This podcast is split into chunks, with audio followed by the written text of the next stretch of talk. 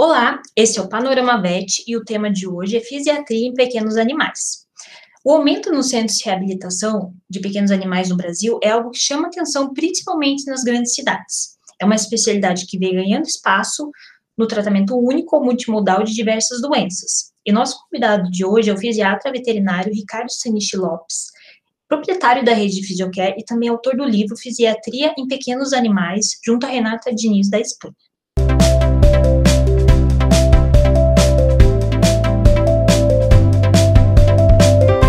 Olá, Ricardo, seja bem-vindo ao Panorama VET. Oi, Ricardo, surpresa boa estar com você mais uma vez aqui. Oi, Ale, oi, Mari, sempre bom revê-las, é um grande prazer estar aqui com, com vocês e pode sempre contar comigo. Tá ótimo. Então, para começar, Ricardo, é, você poderia contar um pouquinho para a gente como é que é a sua rotina na clínica com os pacientes e também como empresário?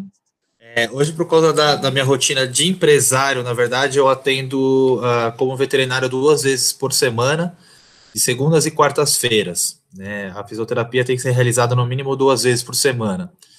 Então, eu, eu sou eu, eu fiz veterinária por, por amor, realmente, a, a, a profissão, os animais. Eu, eu não me vejo, apesar de ter bastante tarefa administrativa, de marketing, de empreendedorismo, é, eu não me vejo hoje uh, não trabalhando como veterinário. É, até um, uns dois anos atrás, quando eu estava escrevendo meu livro, eu tive que parar por seis meses de atuar, e foi a pior fase assim na, na minha vida assim profissional, porque fez muita falta.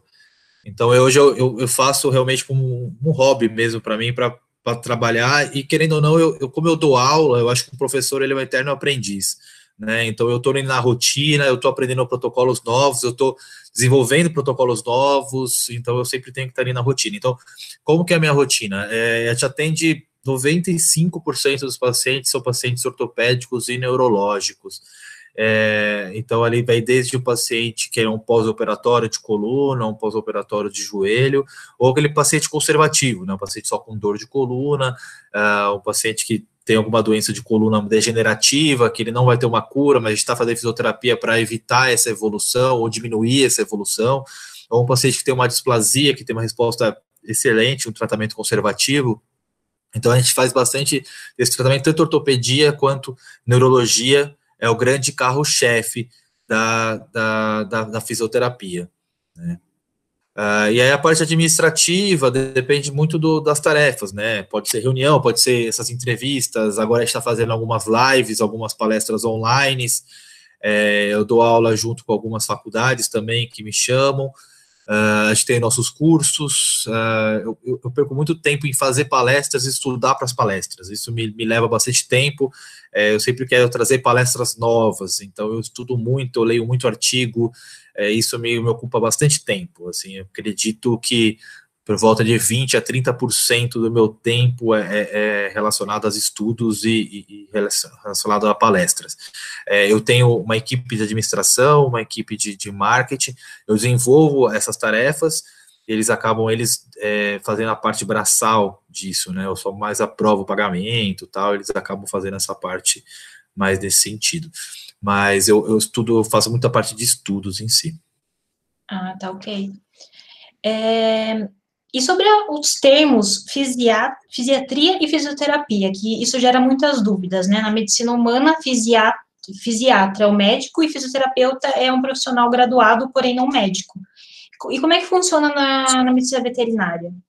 O, termo mais conhecido é fisioterapia veterinária, mas é um termo que não é correto, né? O, o inclusive, é, a, a, eu não sei como, o conselho de fisioterapia é, humana ele está ele tá começando a, a, a, a, querer, a querer processar a gente por falar esses termos, né? Então, falar de fisioterapia veterinária, fisioterapeuta veterinário, porque fisioterapeuta é quem se forma em fisioterapia, na faculdade de fisioterapia.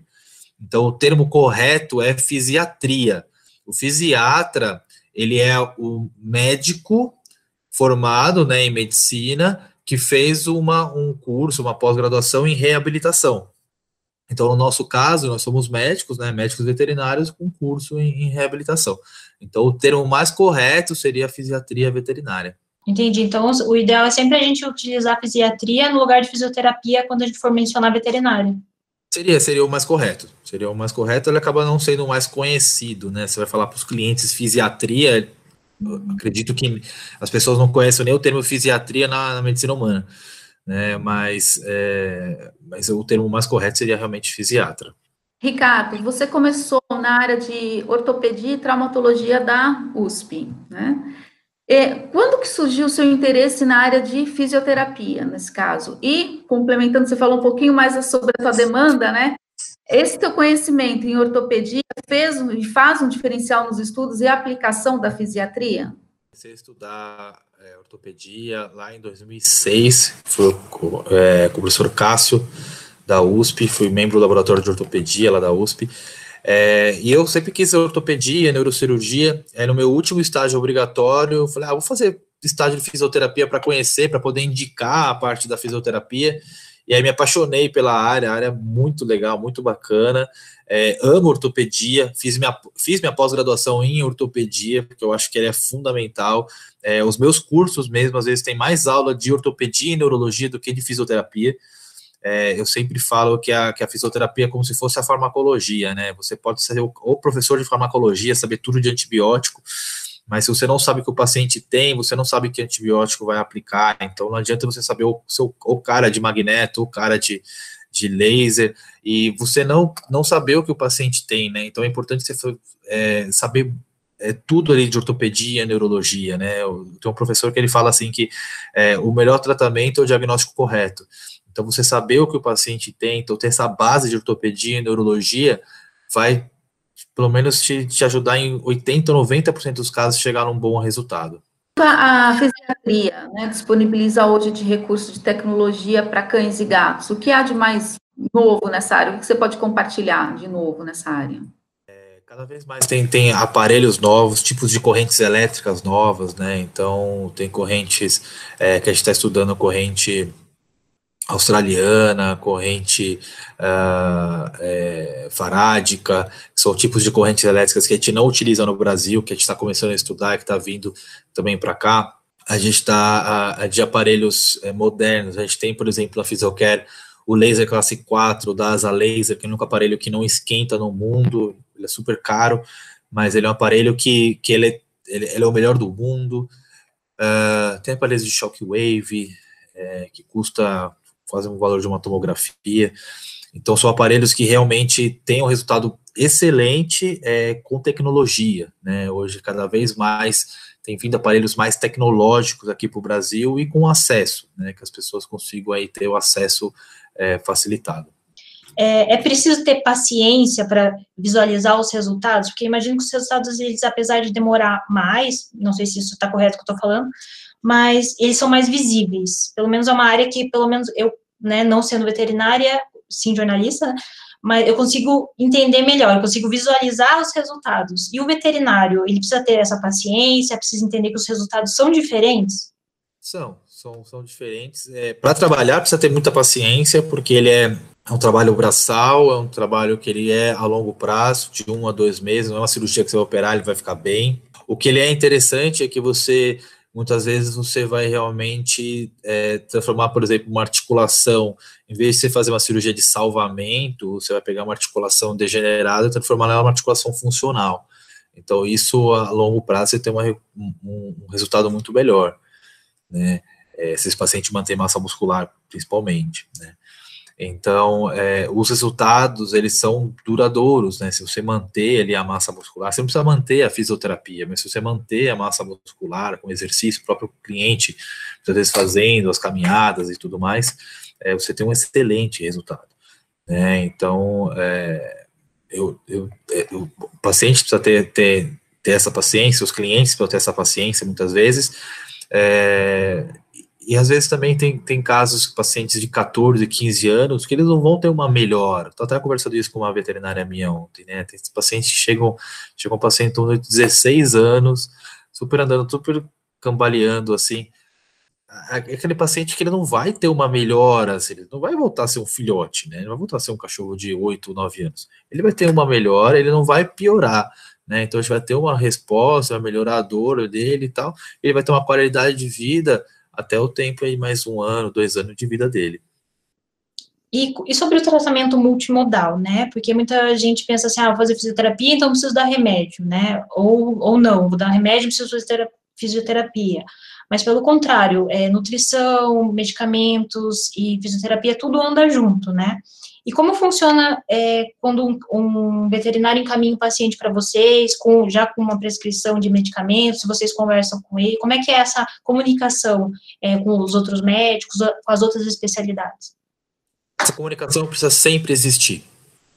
Né? Então, se a gente tem uh, um paciente que, que chegou para a gente com está com um protocolo de analgesia, a gente queira adicionar alguma coisa, ou trocar, ou aumentar, ou melhorar a dose, é, precisa sempre entrar em contato com ele, explicar a situação e conversar com ele e ver o que ele acha. Se ele não aceitar, a gente não pode mudar o protocolo, a gente não pode simplesmente passar uma medicação do nada, a gente não pode fazer dessa forma. Né? Então, eu acho que isso é, é muito importante ter como, como prioridade e ter como é, protocolo ético. Né? Então, é, sempre, sempre essa comunicação com o veterinário ela é, ela é fundamental, mesmo que sejam passar um remédio para articulação, que é uma coisa que, que, que não é uma mudança de protocolo tão grande, mas mesmo assim é importante ter essa comunicação com, com o veterinário sempre, porque tem veterinário que não gosta, não acredita e acha que é besteira passar. Então é importante ter sempre essa comunicação. Perfeito. É, Ricardo, você já falou um pouquinho da demanda dos pacientes, mas é, coloca um pouquinho mais para a gente quais as enfermidades principais da, da a, os pacientes que vocês atendem com maior frequência, com mais frequência. Disparados são os animais com uh, problemas de coluna. É, é, aí eu falo disparado de 37 a 33 a 39%, dependendo da unidade, e a grande esmagadora da, da, dos casos são de hernia de disco tá? Eu falo 80%, 90% dos problemas neurológicos por hernia de disco. Uh, dentro dos problemas neurológicos, nós temos também problemas de cauda equina, fraturas de coluna, uh, hemivértebra, alguns outros, uh, algumas outras doenças, mas hernia de disco é, é, é, a grande maioria, e entre todas as doenças também é o que mais a gente atende. Dos pacientes ortopédicos, depende muito da unidade, da unidade de trabalho. É, depende, tem, tem regiões que você vai ter mais é, pacientes pequenos, aí você atende bastante luxação de patela, outros pacientes, cidades interior, você atende muita displasia de quadril. Uh, depende também, a, por exemplo, a gente tem uma unidade que ele tem uma parceria muito grande com um ortopedista que ele é referência em joelho. Então, a, a, a, a a rotina ali de ortopedia é muito de reabilitação em joelho. Então depende muito, depende muito do que cada um ali vai, vai acabar realizando. Né? Mas a grande maioria dos pacientes que a gente tem é de, de é, displasia, luxação de patela e ruptura de ligamento, na parte ortopédica. Né? E esses pacientes normalmente são é, enviados, né, são encaminhados por veterinários ou vem diretamente dos proprietários essa indicação para o tratamento?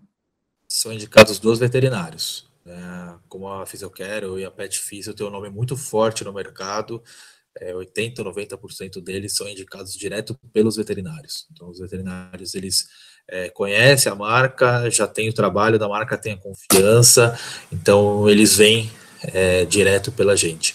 Uh, lógico, tem muito cliente procura na internet, se você colocar ali fisioterapia, acupuntura veterinária, vai achar nosso site, clientes acabam procurando a gente, é, ou clientes que hoje tem acontecido bastante de, de clientes que vão, estão é, fazendo a domicílio, ou que vão em outros é, em outras clínicas, né, e acabam é, não gostando e acabam vindo para a gente.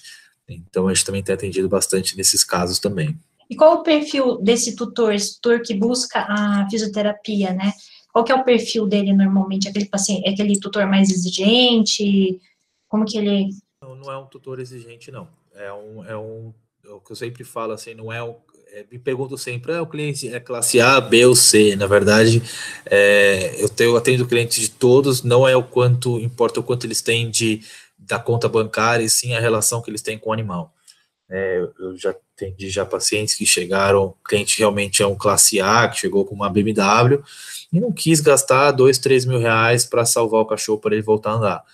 E outro que o proprietário às vezes vem, não tem carro, vem de, de Uber e gastou, fez, dividiu em 10 vezes, mas pagou o tratamento para o cachorro dele. Então depende muito, na verdade, da relação desse proprietário com a, com, a, com o seu pet, na verdade. E a, a maioria dos meus clientes, eles não têm o pet, eles têm o filho. Né? Então, acredito que 70%, 80% deles, é, a relação é de filho, não é nem de pet. É, você ministrou uma palestra online no dia 6, né, com o tema controle de dor em pacientes geriátricos com osteoartrose.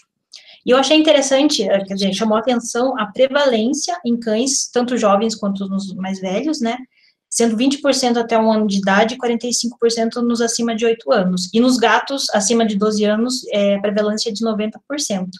Eu queria, eu achei esse, você até mencionou isso, né, que o número é alto, eu queria entender como é que foi feita essa média, qual, qual, é a fonte e por que que isso acontece, né? E se esses pacientes normalmente são encaminhados para fisioterapia ou não? É possível mensurar isso? Sim. Foram dois artigos científicos, né? É, não me recordo agora o nome do, dos autores dos artigos científicos, mas tem, tá, tem na palestra uh, quais são os artigos científicos. É, um foi levantamento de, se não me engano, de um hospital, os dois foram levantamento de hospital, né? é, que eles pegaram a prevalência de, de osteoartrose num grupo grande, de, tanto de gatos quanto de cachorros. É, desculpa, consegue a segunda pergunta? Por que que isso acontece, né? Por que, que essa prevalência é tão, tão alta assim, né? Se é genética, o que que é? E se tem como saber mensurar se esses pacientes fazem fisioterapia ou não, se, é, se, se, os veterinários costumam encaminhar para fisio ou não? É, a prevalência em cães é, muito provavelmente seja genética, é, porque a gente vê que é muito mais algumas raças do que outras, né, diferente do, dos gatos. É, e, e somente são, são uma osteoartrose secundária, né, são secundárias a outras doenças, então secundárias a uma displasia, uma ruptura de ligamento, luxação em patela, que são doenças também é, hereditárias, né, então com certeza tem influência genética. Já o gato, a gente acha que ele é mais um relação como é mais animal muito mais idoso, né, do que o, o, o cão, ele é mais relacionado ao uso dessa articulação, né, então é mais relacionado a, movimento e se é o peso do que realmente a, a parte genética ou alterações de, de, de mobilidade dessa articulação, né. Então, acho que seria, seria esses dois motivos. E os casos que vêm para fisioterapia, é, no geral, são muito poucos.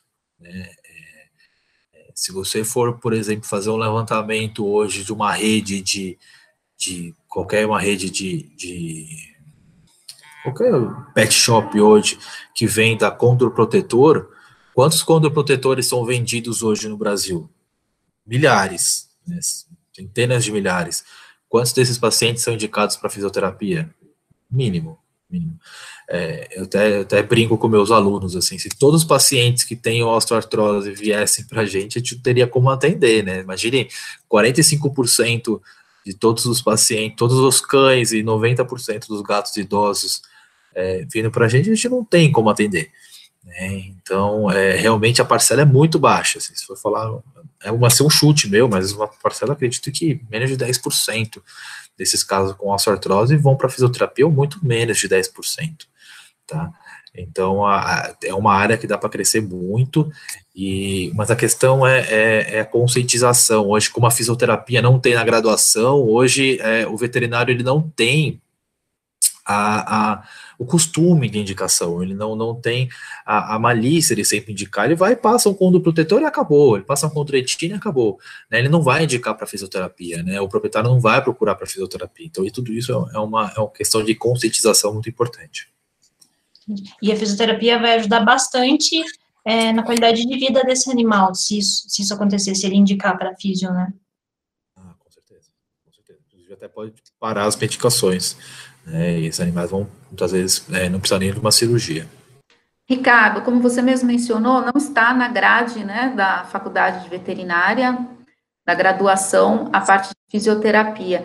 Então, quais foram os cursos e estudos que você buscou para o aprimoramento profissional? E também que dicas você daria para o profissional veterinário ou até para o estudante que queira seguir na área de fisioterapia e fisiatria, né?